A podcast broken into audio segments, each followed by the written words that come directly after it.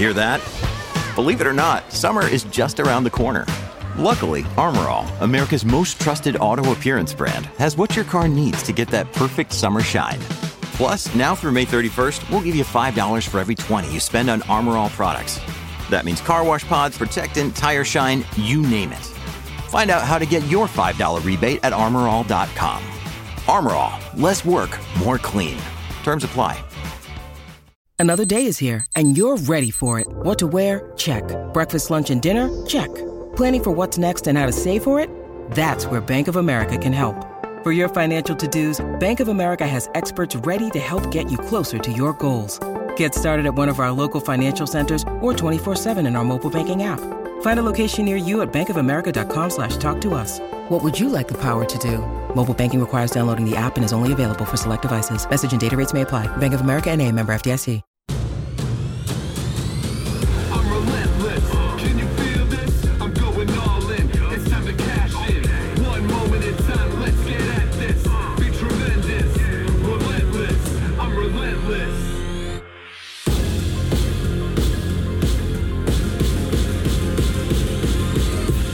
Here we go.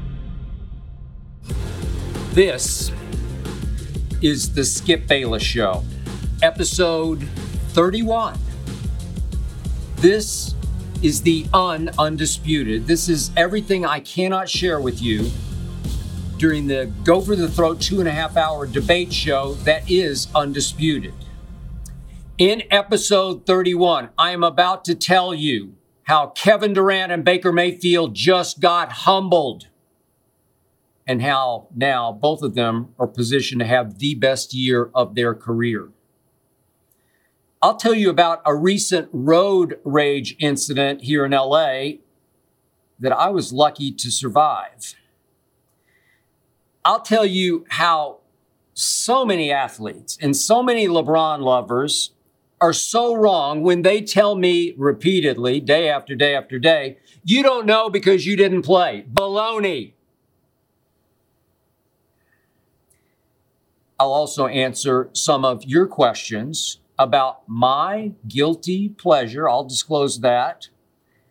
My favorite sports conspiracy theory, and also a question on how we decide which games we debate each NFL Monday. Here they come. But first up, as always, it is not to be skipped. KD stays, Baker starts. Biggest news this week swirled around Kevin Durant and Baker Mayfield, two of quote unquote my guys, who now have one thing and only one thing in common. They both just got all time humbled. As much as I love me some KD and Baker as players for very different reasons, I find both of them pretty hard to like off the court and off the field. KD, as I always say, is the thinnest skinned superstar I have ever cl- uh, closely observed. I mean, th- this is Kevin Durant, best player on the planet. This man has had multiple burner accounts on Twitter so he could secretly defend himself against nobodies.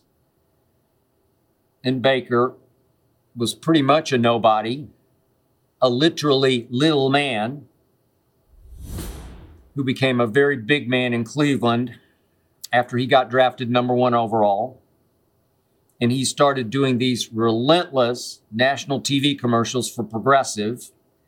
And his head swelled to the size of the Brown Stadium, Baker's house, as the commercials said. And Baker Mayfield, for me, became insufferably full of himself, snarky, condescending, before he'd really proven anything of consequence on the football field. But now, like KD, Baker has been humbled. Best thing that could have happened to both of them. And by the way, I now believe both are perfectly positioned to have a career season this season. First, let's talk about Kevin Durant. Nets owner Joe Tsai just called Kevin Durant's bluff twice, just stood up to seven foot tall Kevin Durant and twice told him, no, sorry, you're not going to demand or ultimatum your way right out of Brooklyn. You haven't, Kevin, even started the fourth year, I'm sorry, the four year contract that you just signed. Starts on opening night. So Tsai said to Kevin, whether you like it or not, I'm going to hold your feet to this fire. And no, and I, am not going to fire either Sean Marks or Steve Nash as you requested or demanded. No, you're going to work with them and you're going to make up with Kyrie, and you and Kyrie and Ben Simmons are going to win a championship this coming season for the Brooklyn Nets. And to all that, I say, go, Joe, go. Not only did Tsai save the Brooklyn Nets, save them from having to start over with a haul of draft picks and two or three players who aren't remotely Kevin Durant, but Tsai helped save the NBA, at least in my point of view. Nobody that I know of, not my friends anyway, want to see superstars quit their way out of one situation and pull off forcing their teams to trade them to whatever destination they prefer. I'm talking about James Harden twice. I'm talking about Ben Simmons. I'm talking about Anthony Davis. It's just a bad look for the NBA. It's bad for business. It's just bad for a league that I thought was starting to rival the National Football League in popularity. Not anymore. Not when it started to appear that the superstars now run the NBA and get whatever they want whenever they want it. Contracts be damned. But Joe Tsai, the Nets owner, made Kevin Durant look foolish. Just as I said from the start that he would pull off. And by the way, I do not buy that nobody made much of an offer for Kevin Durant because he's become such a problem child. I don't buy that for a second. He's Kevin Bleepin Durant. What went unreported, because the best reporters aren't exactly on conference calls with Joe Tsai and Sean Marks and other teams, I, I believe there were bombshell offers made for Kevin Bleepin Durant, who's still the best player on the planet and I believe, as I predicted on Undisputed, I believe from the start, Joe Tsai made up his mind I'm not going to cave in. I don't care what they offer for Kevin. I'll listen just to placate him, just to pat him on the head. But he's going nowhere. So early on in this saga, soon after Kevin Durant demanded, as you remember, He's going to be traded to either Phoenix or Miami. I said on Undisputed, then I tweeted that Joe Tsai should stand up to Kevin and hold his feet to that contractual fire.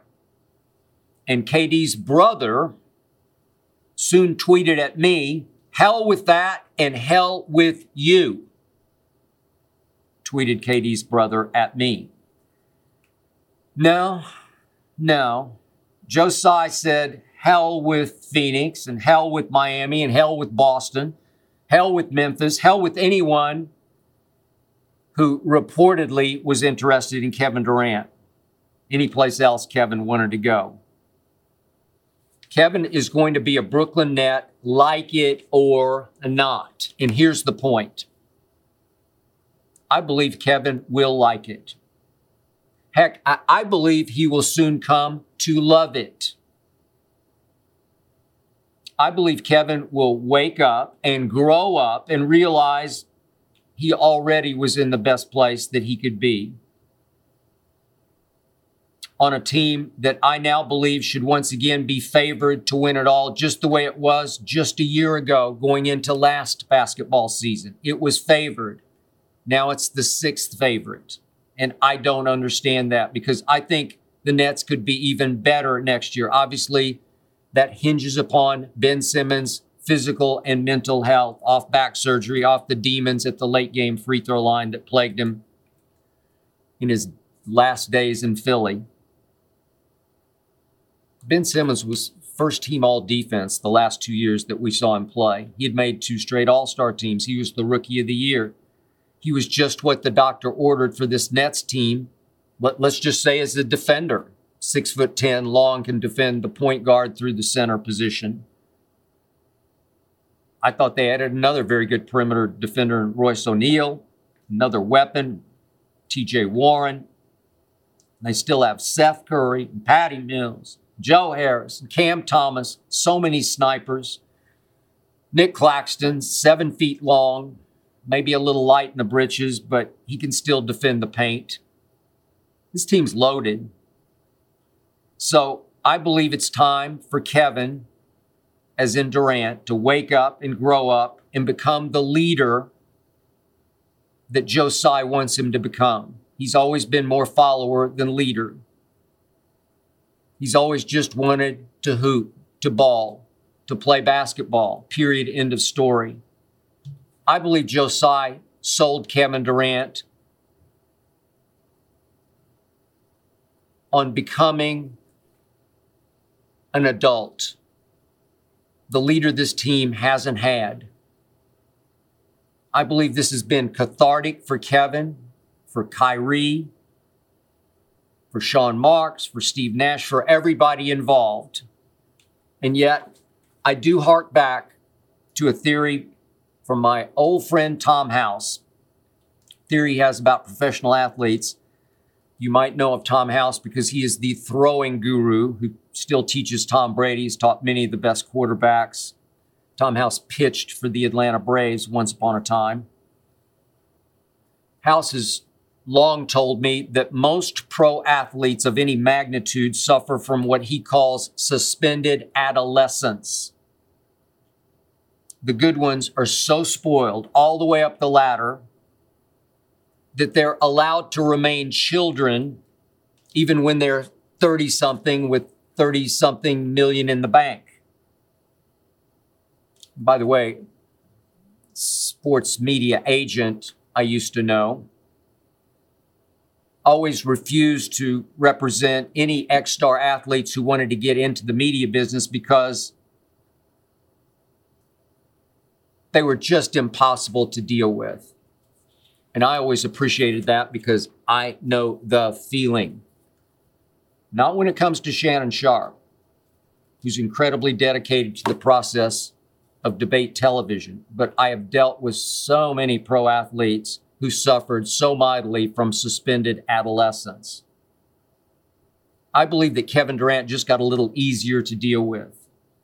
Somebody finally said no to Kevin Durant. And it did not surprise me at all that Kevin appears to have made up now with Kyrie. Clearly, the reason KD demanded that trade was because he thought that his best friend in the world, the guy he followed to Brooklyn, had betrayed him, wrecked the team psychologically by not getting vaccinated, which is exactly what Kyrie did and did to Kevin and his teammates. It's why James Harden quit his way out of Brooklyn. It all started with Kyrie not wanting, for, for whatever reason, to get vaccinated, not being allowed to play home games.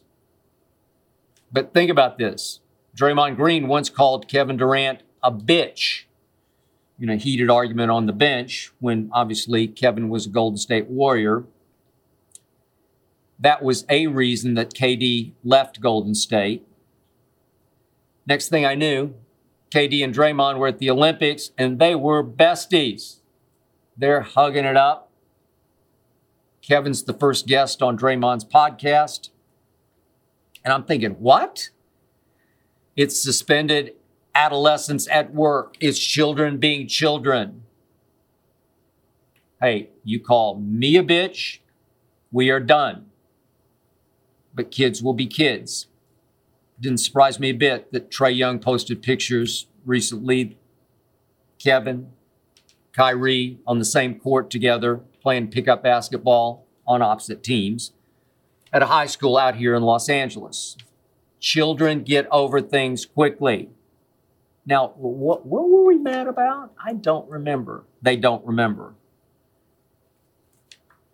I do believe Kevin Durant is becoming an adult. He'll be the voice of reason in that Nets locker room. I think he was subconsciously looking for somebody to stand up to him, an authority figure, maybe even a father figure. Joe Tsai did that.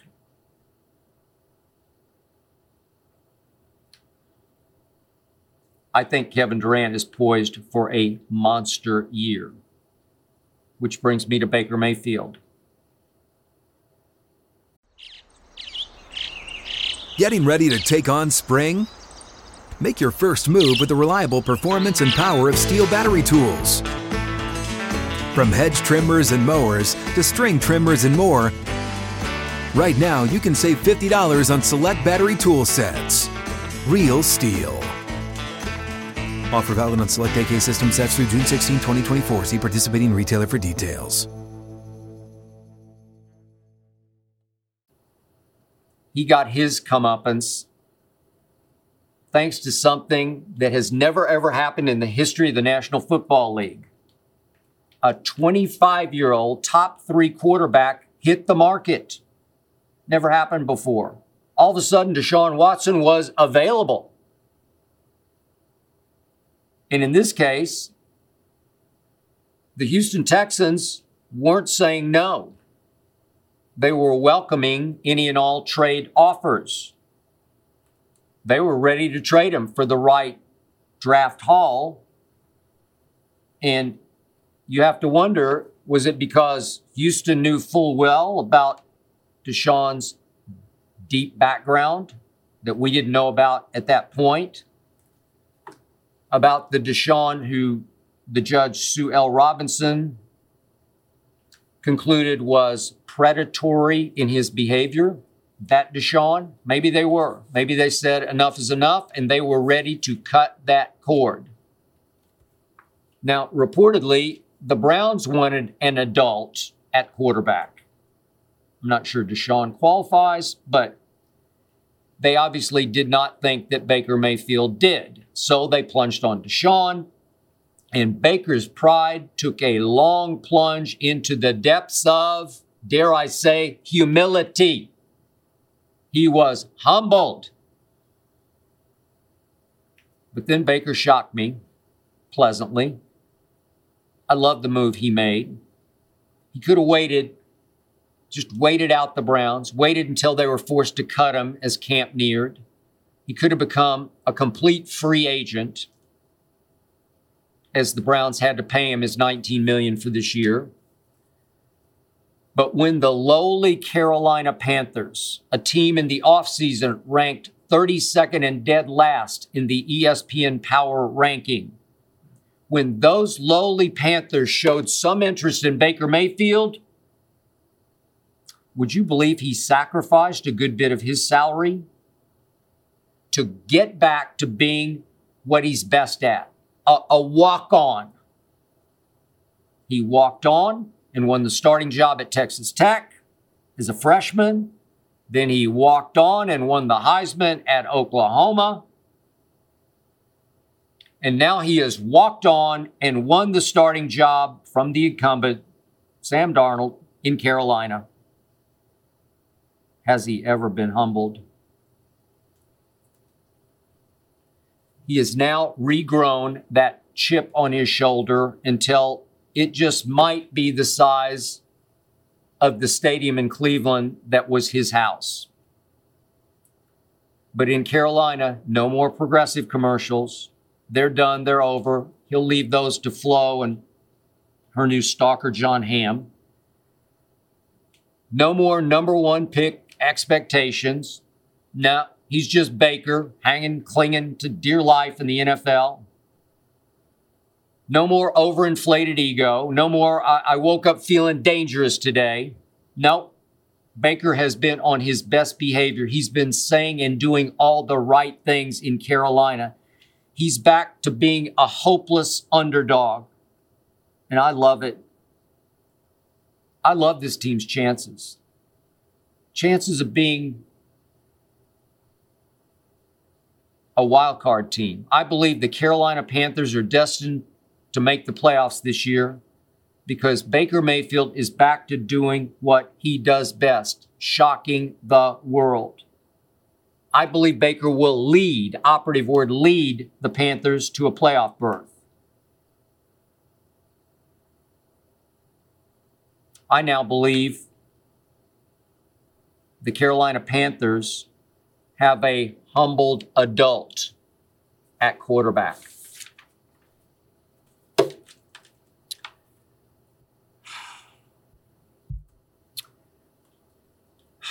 Now, for maybe a shocking left turn, which I probably should have taken to save myself from what I'm about to tell you about. Now, for the shocking details of a recent road rage incident in which I became involved right here in Los Angeles, California. I'm still not sure exactly what happened, but here's how I saw it. I was driving home from an area called Brentwood,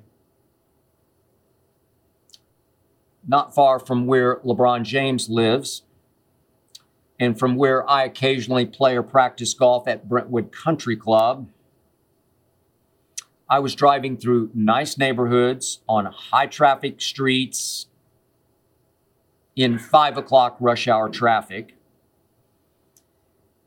And I came up to a green light on a busy street, a green light without a left turn lane or a left turn signal. In the car in front of me, as often happens here in LA, suddenly put on its brakes and its left turn signal. And I'm like, stuck. But I glanced in the mirror and I glanced to my right and I saw nothing and I started to cut around said car in front of me as it awaited the oncoming traffic to clear. And suddenly I sensed that out of nowhere, a, a blur was flashing up on my right. And I successfully managed to swerve back into my lane. I did have to brake fairly hard behind that car turning left. I, just did not see that car flying up on my right, which had to be traveling at a very high rate of speed. That driver honked at me as he swerved to avoid me, but our cars did not touch. The other car did not hit the curve or have to swerve up into somebody's yard or up onto the sidewalk. It wasn't like that. It was, I guess you could say, close, but there was obviously no damage done to either car. And that driver sped on while I waited the car for the car in front of me to go ahead and turn left. And then I proceeded on, thinking nothing about what had just transpired. Ho hum, no big deal. This is LA. If you know LA traffic and LA driving, it is crazy out here. My wife, Ernestine, a native New Yorker, says they're all lunatics. You can't trust anybody at the wheel out here in LA. I respond to my wife, Ernestine. Do you remember New York cab drivers?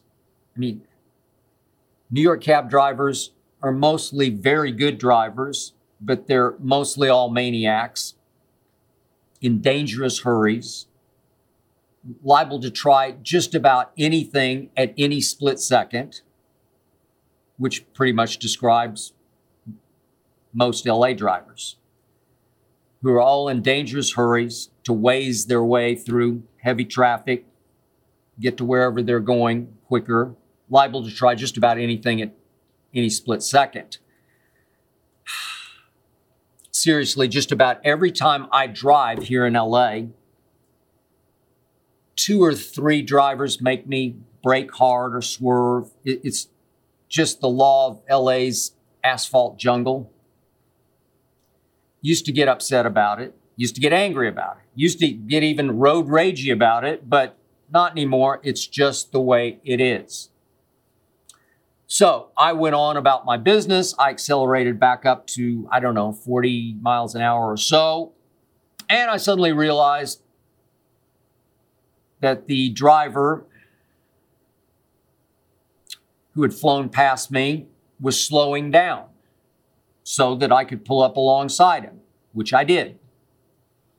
He was gesturing wildly at me, so I immediately pointed to myself and I mouthed to him, My fault, sorry. Not once, but twice. My fault, sorry. But not only did that not appease him or calm him down, he, he appeared to get even angrier. He looked to be about, I'm just guessing, 30 ish, well dressed, driving a nice car. So he sped back up for a moment. Then he slowed back down beside me. I just continued on at 40 ish miles an hour. And are you ready for this? He held up his handgun for me to see, held it right up in the driver's side window for me to see. Again, this made absolutely no sense to me, so I tried again, pointing to myself and mouthing, No, no, no, no, no, no. My fault, sorry. Friends of mine have told me since that at that point I should have just immediately turned left, even though obviously that wasn't my route home. But hey, I have my pride. I- didn't want to look like I was turning tail and running, even though that's probably what I should have done. In fact, it's almost certainly what I should have done. But you know how I am. I knew I was in the right here, even though I was wrong to have made him swerve. I was right in that I was trying to profusely apologize to him, and he did not understand. Only much later did it finally occur to me, did it finally come clear to me that he was misinterpreting my exaggerated gestures as you want some of me? Or at least that I was somehow challenging him, which I obviously was not. I was apologizing. He was dangerously misinterpreting to the point he showed me his pistol. What? So I briefly considered calling 911, but I figured it'd take way too long for the police to respond. It would be my word against his word. And obviously, in the very beginning, I was the one in the wrong. So now we're approaching a major intersection with the light red. He's slightly ahead of me in the right lane. And at the last second, and another shock to me, he yanked his car sideways, cutting across my lane and blocking my lane. Obviously, still crazed with road rage. And you ready for this? He gets out of his car and starts walking toward mine. Now, the only saving grace, in my view, at this moment was he did not have his pistol in his hand. I don't know, maybe it's stuck it in his back belt. I have no idea, but I could not see the pistol at this point. So, in my younger days, I just might have gotten out of that car, which obviously could have been the single dumbest move I could have ever made. I did not have a weapon other than my golf clubs, my trunk. So I, I have no idea what exactly I would have tried to do. Go John Wick on him, try to disarm him if in fact he was armed. What, beat the unholy hell out of him in front of the many motorists who are now looking on, if not filming this? What if I accidentally knocked him down, he hit his head on the pavement and died? What if he purposely killed me? And then in the back of my mind, I'm thinking, is it possible he's in some kind of altered state? Were there drugs and or alcohol involved? I have no idea. Had he just suffered some unspeakable tragedy in his life? Had his wife left him? Had his girlfriend left him? Was he simply ready to take out his suffering on me? I had no idea and no way to know. So at the last split second, I'm asking myself, where exactly in this is the win for me? I also briefly considered slamming it in reverse and fleeing the scene. But he seemed so enraged to me at that moment that I feared he might jump back in his car, which was pointed now in my direction, and chase me. My car is a flat out rocket ship. It's almost 800 horsepower. It's made for the track. I like to drive fast, but not in five o'clock traffic. On tight streets with lots of pedestrians, a lot of people out at that hour walking their dogs. That scenario also could have ended very badly. And for me, the larger point is always, which always escapes me, I, I have to keep reminding myself I am a very public figure. You just can't afford to get in any sort of very public confrontations. So at that flashpoint of a point, it's possible that recognizability did save me all through this confrontation, I was wearing my Vanderbilt baseball cap and sunglasses, which is usually a pretty good disguise for me, especially from a distance in the car. So when he got to be maybe 20 feet away from my car, he said, and I quote, You're being a little bitch. I'm thinking to myself, I'm what? No, I wasn't. But he did stop in his tracks because I took my sunglasses off. And all around us, people are starting to honk. And it's possible that as I looked him right in the eye with no sunglasses on, just the baseball cap, he recognized me. I don't know. But without another word, he just looked at me for a second. And at that flashpoint of a moment, I said to him very firmly, looking him right in the eye, get back in your car. And thank God he did. He sort of heaved a sigh and shrugged and walked back and got in his car. And now the light was green and everybody's honking. It's time to go.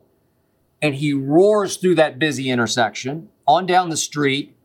And as I watch, he nearly caused another accident as he tried to cut into the oncoming lane to shoot around the cars ahead of him.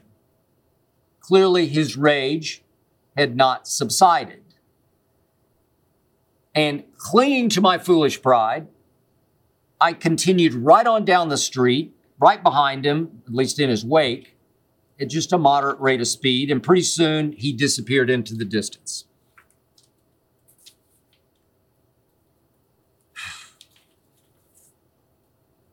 I consider myself very lucky that that incident didn't go from bad to worst. I did live to tell you about it. Obviously, I've replayed it in my head several thousand times, and my only revelation has been that he completely misinterpreted my profuse apology as some kind of macho challenge. My wife Ernestine wishes I would hire a full time driver. But to me, it just seems like it would be such a hassle because I want to go exactly when I want to go at very unpredictable times. And besides, I, I like to drive. I, do not consider myself too famous or too successful or too cool to drive my car. Ernestine's always saying to me, you, you just don't realize who you are. Well, maybe I don't, but I'm still going to be me. Damn the consequences. But for me, the moral to this story is it's, it's just getting more and more dangerous out there. At, at every moment, you have to be acutely aware there are so many very unstable people all around you with guns, all around you with guns. So, in the end, my takeaway was, my lesson learned was, the path of least resistance is the only way home. It's time for one of your questions. It's time for me to call upon Marshall from Boston to ask What is a favorite guilty pleasure of yours that you don't often disclose? Uh, I don't disclose any of my guilty pleasures. So let's see, Marshall. No, I don't want to disclose that, or that, or that. But I will try this. How about my guilty pleasure of watching Family Guy? I'm talking about that scathing, skewering, you can't say that on TV show from Seth MacFarlane. Ernestine and I have watched Family Guy from the very beginning. Maybe we don't watch it quite as, so to speak, religiously anymore, but we will call upon the classic rerun here and there. Obviously, I don't agree with all the points of view. Do I often cringe while I'm watching Family? You better believe I do. I mean, I'm a God guy, and Family Guy has made fun of Jesus. But I grin and I bear it because Family Guy makes fun of everybody and everything. The writing is smart and it's often very funny. And hey, if, if you give me a talking dog with dating issues and an intellectual baby capable of building nuclear weapons and using them, I'm in. But please just don't tell anybody I told you this.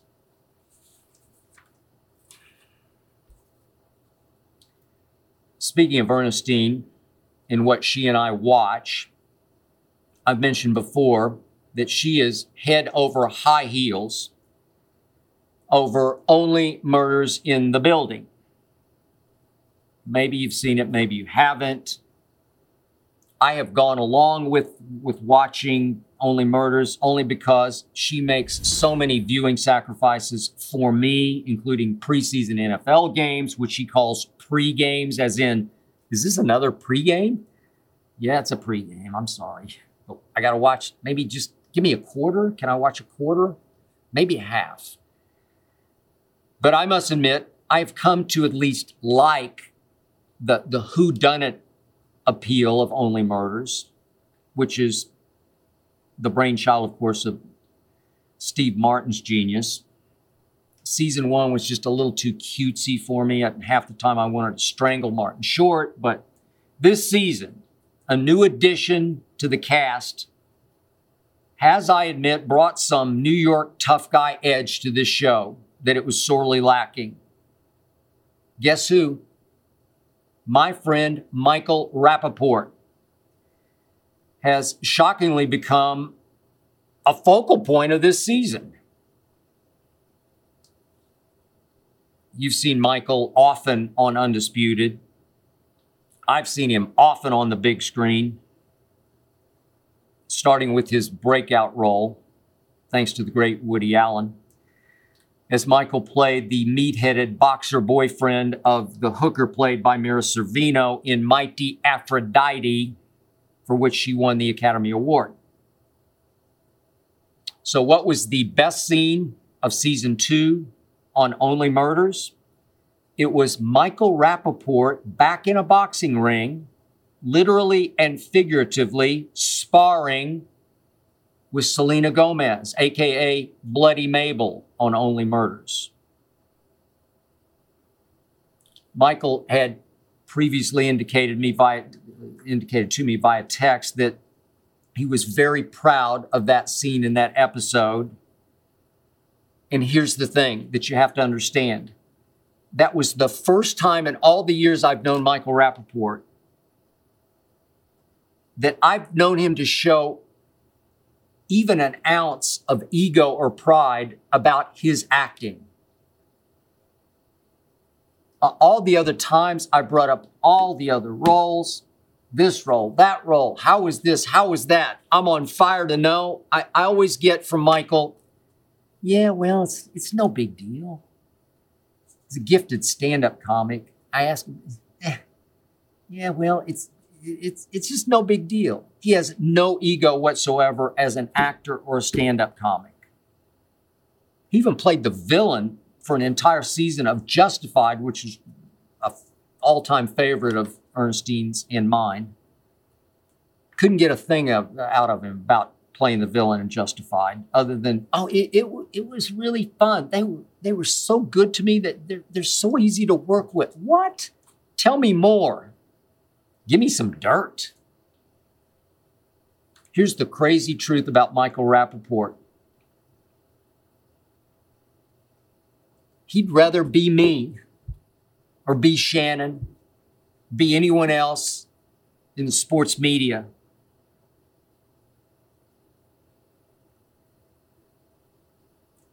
Michael, as he often demonstrates on social media, wants to be a sports commentator. He tries to scratch that itch almost as an amateur doing it. It's, it's just like so many of the rappers I know all want to be athletes. And so many of the athletes I've known all want to be rappers and try and fail to be rappers. The bottom line here is I want to be Michael Rapaport and he wants to be me. He thinks what he does is no big deal. I'm in awe of him. So, congrats, Michael, on yet another career achievement.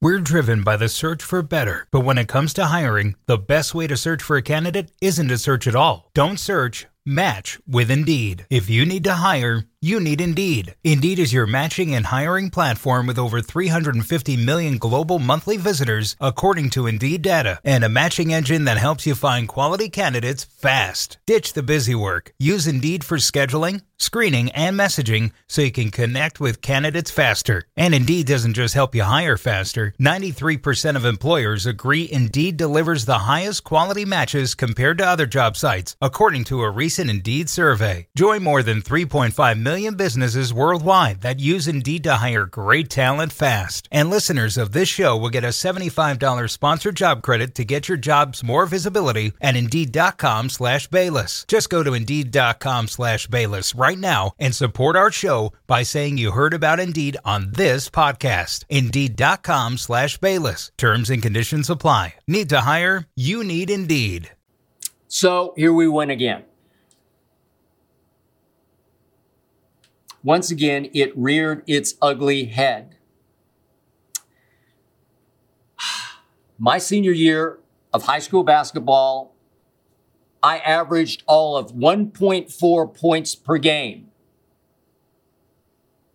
And this time, that stat according to my wife Ernestine, was rampant on the internet. This time it was used to discredit me in the wake of my Bronny tweet, of which I spoke last week. As the billions of blind witnesses out there, the LeBron lovers, the LeBron lunatics and apologists, bombarded the internet with what does Skip Bayless know about high school basketball? He was a water boy. I'm sorry, la lunatics. I'm not going to let you get away with this on two levels. Number one, I was actually a pretty good high school athlete. And number two, that has exactly nothing to do with my ability to critique LeBron or Bronny's basketball ability. The, the truth is, I, I was actually a little better athlete than many of those now building or coaching teams in the NFL or the NBA or MLB. The truth is, I'm pretty sure I know as much as many of those team builders and coaches do about the sport in which they operate. I'm pretty sure I do. So, because this is my show, I'm going to commandeer it for just a moment because it's my show and I'm going to do what I feel like I want to do right now, much to your chagrin. I'm going to give you just a quick summary, once again, of my athletic background. Eighth grade, Taft Junior High School. I was chosen, you can look it up, Athlete of the Year. This was a two grade school, seventh and eighth grade, with about 1,500 total kids, by far the biggest junior high school in the state of Oklahoma at that point. That same summer, in a basketball camp run by the great Henry Iba, the U.S. Olympic team coach and then coach at Oklahoma State University. At a camp featuring about 50 kids from all over the state of Texas and Oklahoma, I was chosen the most valuable player I still have the newspaper clipping. I have the article out of the Oklahoma Journal, which begins, looked at it last night. Skip Bayless, Taft Junior High, was awarded the most valuable player trophy at ceremonies at McGinnis High School gym Wednesday night.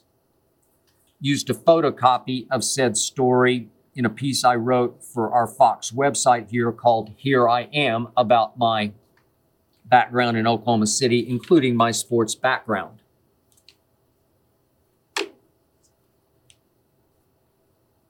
Also, that summer at a,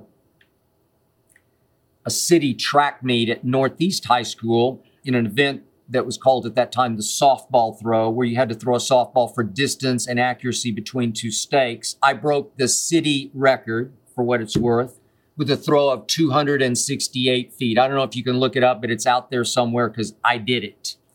My sophomore year at Northwest Classen High School, I lettered in baseball as a catcher. Not many sophomores at my high school lettered in any sport because it was by far the biggest high school in the state. And the competition was deep and keen. I started for Northwest baseball team, both my junior and senior year at shortstop and also at catcher. And in American Legion baseball, following my senior year, I made the all region team. For what it's worth, I went to Vanderbilt on a full scholarship for sports writing called the Grant Rice Scholarship. But the first day I was on campus, the captain of the Vanderbilt baseball team named Steve Estep looked me up and asked me to come out for fall baseball. I thought about it and I declined because I knew school for a public school kid from Oklahoma City going to a private school at Vanderbilt against a lot of private school kids was going to be way too tough for me, and I was right. All I know is that Vanderbilt's baseball team won the SEC all four years I was there. I would not have had a prayer. But he did ask me because he had heard of my reputation for playing baseball in Oklahoma City. But back to high school basketball, I played for a legendary coach and probably the most powerful program in the state. He did not like my game. I was run and gun. He was meat and potatoes, slow it down, pound it into the post. When I was a junior, we had two players who were signed by Kansas State. One, the state player of the year, Steve Mitchell, the other, our point guard, John Cheatham. In my senior year, Ron Romborg was an all state player who signed with Houston. Bruce Scott, one of my close friends, all state, signed with the University of Oklahoma. So when we were juniors, we had four Division One players starting for one team. That's pretty much unheard of. That was the competition level. But I was just sure over the summer before my senior year, I would start for the number one team ranked preseason in the state. But my coach, Don Van Pool, transferred in his son Donnie from Southeast High School, and he started Donnie over me, and it devastated and wrecked me. I did wind up starting three games that year. But the last eight or 10 games of the year, I wound up deep in Coach Van Pool's doghouse. I played only three or four minutes down the stretch in those games. And trust me, that will wreck your scoring average because I never shot and never scored. I knew if I shot one time, I was coming out. That team did lose in the state finals. No thanks to me in any way, shape, or form. I got in for the final like 10 seconds of that game just because I was a senior. That didn't help my scoring average. So, at least for you billions of blind witnesses out there, at least I know what it feels like to be a decent high school athlete. That's that's all I was. And more important, as I got into this profession in the 1970s, I got to write about Kareem's Los Angeles Lakers. I got to be around Jerry West. 80s, I got to know Magic. I got to know Pat Riley. Along with when I went to Dallas, Coach Dick Motta, who had won a championship in Baltimore, I used to run with him oftentimes on the one mile track at the aerobic center. And did I ever pick his brain? Then I got to learn from Phil Jackson as I covered Michael Jordan in Chicago. Meanwhile, along the NFL trail, I learned my football from Don Shula and Bill Walsh and Tom Landry and Jimmy Johnson. You might say I got my master's in NBA and NFL. I will put my knowledge of basketball and football up against anybody's who ever played either of those sports at any level. I often have done that on live national TV. I often do that every day on live national TV. I mean, Shannon Sharpe is in the Pro Football Hall of Fame, but I dare you to show me where he has made me look foolish in a debate about the NFL any day, any moment, any week, month, or year. I dare you. That does not happen. I am on equal footing with Shannon Sharpe. I, I, relish debating him on the deepest, most complex X and O level about his game of pro football because I know what I'm talking about. Shannon is extremely knowledgeable, extremely knowledgeable. I just don't believe he knows more than I do. So here's the quote unquote dirty little secret about my business. Biggest misconception that I have constantly encountered is just because somebody played a sport, that doesn't mean they understand the sport. In fact, oftentimes, the greater the player, the less I've found he can see the forest for the trees, who actually can play and why they can play because it came naturally. It wasn't that he didn't work hard at his game, he just couldn't really understand anybody else's game because he thought everybody should be about as good as he was. See Michael Jordan, my all time favorite NBA player, the obvious GOAT, has proven to be the worst general manager, team builder in the history of professional basketball, obviously in Charlotte. just because you play doesn't mean that you're extremely knowledgeable about your sport.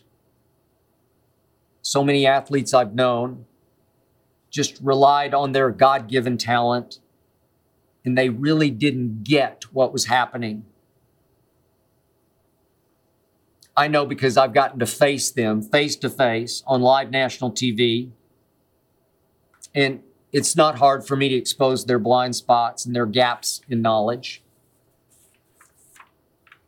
Yet, dozens, heck, hundreds of times in my career, I've heard from athletes so threatened by how much I do know about their games. You don't know because you didn't play. I, have heard it constantly. That's the big disqualifier. Heck, a lot of TV executives I've worked around or for over the many years I've been in this business, executives who never played anything more than gin rummy, also wrongly believed if you didn't play, you don't know. Oh, yes, I do. And here's the punchline so many great team builders and coaches in today's games, NFL, NBA, MLB, did not play above the level I played. A few examples, just a few because there are millions. Zach Kleiman has done a fantastic job building the Memphis Grizzlies. Last year's Executive of the Year in the NBA. Did not play high school basketball, didn't even play high school basketball. Taylor Jenkins, great young coach of the Memphis Grizzlies, did play high school basketball, but that's all at a private school I know in Dallas called St. Mark's. That's all he played. Does Ja respect him? I think so. Ja believe in Zach Kleiman? Mm, I'm pretty sure he does. But how does he know he didn't play? He learned. Greatest GMO of the last 20 years in pro basketball, R.C. Buford of my San Antonio Spurs, was a walk on football player at Oklahoma State, a football player. Go figure. How did he learn? He and worked for Larry Brown at Kansas, getting coffee for the coaches. That's how he learned. Sam Presti, small college basketball player. Brad Stevens, D3 basketball player at best. Lawrence Frank, Clippers team builder. Never played. Team manager for Bobby Knight at Indiana University. Daryl Morey, the genius Daryl Morey, now with the Sixers, didn't even play high school basketball. I could go on and on. Why don't their players ask them, how, how do you know you didn't play? Because their players know that they know. Which brings me to the NFL. Howie Roseman has done an extraordinary job building the Philadelphia Eagles. Didn't play any sports in high school. Brandon Beane, last year's Executive of the Year, Buffalo Bills, GM, played high school football. Okay. Mike McDaniel, the new coach in Miami. I know he played high school football, but he's listed on Yale's roster as a receiver, but I'm pretty sure he didn't get in any games. He was just on the team at Yale where they don't give scholarships. Okay. Bill Belichick, the great Bill Belichick. He was mostly a D3 lacrosse player at Wesleyan, did play a little bit of football, but come on. Don't, don't get me started on baseball with all of its saber sabermetricians running teams. Theo Epstein, what he did for the Cubs, the Red Sox. Played a little bit in high school, but that's all. So the point is, for all you blind witnesses out there, you can go ahead and you can ridicule me all you want about 1.4. You know what the irony of 1.4 is? The only reason the world knows about it is because the stats were put in the high school yearbook thanks to me. I was the sports editor of the school paper and yearbook, so it was my responsibility to put those stats in. I guess I could have doctored them. I didn't even think about it because the whole school knew what had happened. People yelled at Coach Van Pool from the stands to put me in because they know what had happened. Don was playing his son Donnie. Okay, so I was actually proud to put my 1.4 in the yearbook, and now everybody knows about it, which is cool by me. But you blind witnesses, you can go ahead and try to discredit my basketball knowledge all you want. But the painful truth is, I do know what I'm talking about. The truth is, I will keep telling the truth about everything I see in pro football, pro baseball, and pro basketball, especially as it pertains to LeBron James, much to the chagrin of all you billions of blind witnesses round the world. Another question from you. This one from Julian from Santa Rosa, California. What is a sports conspiracy theory you believe to actually be true? Okay, that's an interesting question. Uh, I- I'll give you the one that just pops to the top of mind because it's always sitting right at the top of my mind. I believe in this one because I'm pretty sure I originated it. I believe that Bill Belichick, speaking of, sabotaged Tom Brady in the Super Bowl that Brady lost to the Eagles 41 to 33. I don't know if this was conscious or unconscious or subconscious sabotaging.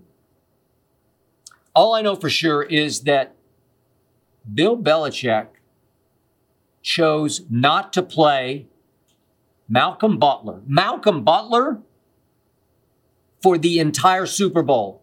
The same Malcolm Butler who had played the most defensive snaps during the season of any Patriot. The most. And suddenly, help me out here, he was benched for the entire game for no apparent reason that I've heard. It's highly mysterious and highly suspicious. Now, there were reports in the couple days after that Malcolm had violated some team rule during Super Bowl week. All those reports completely shot down by Malcolm Butler. Malcolm wound up crying on the sideline because he was so shook up over why he wasn't allowed to play a single down. Meanwhile, Belichick's vaunted defense was giving up 41 points to the Eagles' backup quarterback, Nick Foles. What? And meanwhile, Tom Brady was throwing for a playoff record 505 yards, not just a Super Bowl record, an entire playoff record 505, while putting up 33 points on a top five defense. But even that wasn't enough to overcome the completely unexplained doghousing of Malcolm Butler a former Super Bowl hero who obviously helped save the Seattle Super Bowl for Tom Brady. Let's see, Malcolm Butler plays cornerback, and Nick Foles was throwing a party on Belichick's team. I, I don't get it. I'll never get it. So I ask you, how does Bill Belichick get a pass for benching Malcolm Butler? I, I ask it in my own head thousands of times because I don't think there's any doubt that Belichick was suffering from increasing jealousy of the credit that Brady was getting at that point. So, is it possible, to use my late mother's favorite expression, that Belichick was cutting off his own nose to spite his face?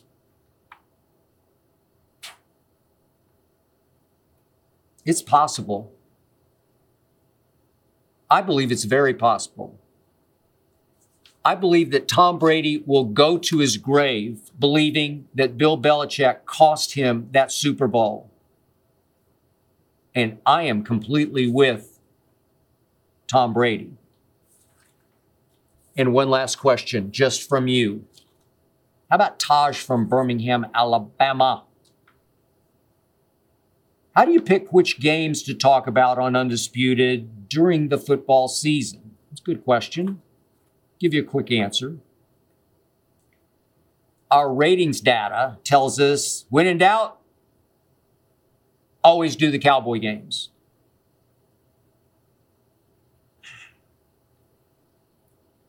In, in my life in this business, dating back to years that I used to watch games on Sundays at CBS, the mantra was always when in doubt, talk about the Dallas Cowboys.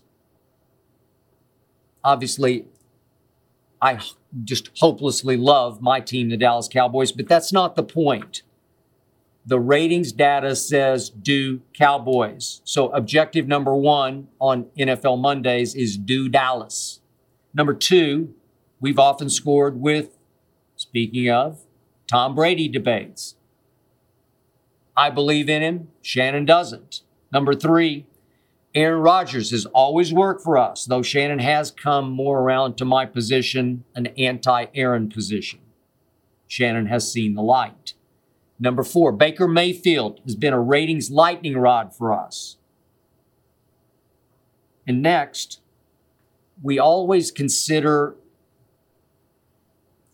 on, on which other shocking outcomes or trending controversies do we authentically and genuinely disagree? The disagreements get priority because we are a debate show. If we just naturally agree on something, maybe it's not that great. Maybe it doesn't quite make it into the show. But finally, we, we always have to consider that one wow performance of the weekend. Even if we do agree on it, it's just so spectacular that we have to somehow grade it with a letter grade or rank it all time because it's it's so amazing, so astonishing. We'll find room for it. And that's how we rank our topics each Monday, even though, trust me on this, six or eight routinely wind up on the cutting room floor. And, and that's even given the fact we're a two and a half hour show. So, in conclusion, Speaking of this looming NFL season, the looming holiday called Labor Day is always happy, sad for me. It's always wistful for me. It signals the end of summer. And for me, it signals that the six month long NFL grind is upon me. This year culminating in the Super Bowl on Fox in Phoenix, and obviously Undisputed will be there front and center. So the truth is, as I speak, there's this part of me that's dreading this six month grind with no days off, including holidays. We'll be on Labor Day, we'll be in all the holidays through the fall into the winter time. But I will tell you this all of me can't wait for this NFL season. That's it for episode 31. Thank you for listening and or watching. Thanks to Jonathan Berger and his all-pro team for making this show go. Thanks to Tyler Korn for producing. Remember please, undisputed every weekday 9:30 to noon Eastern Time. The Skip Bayless Show every week.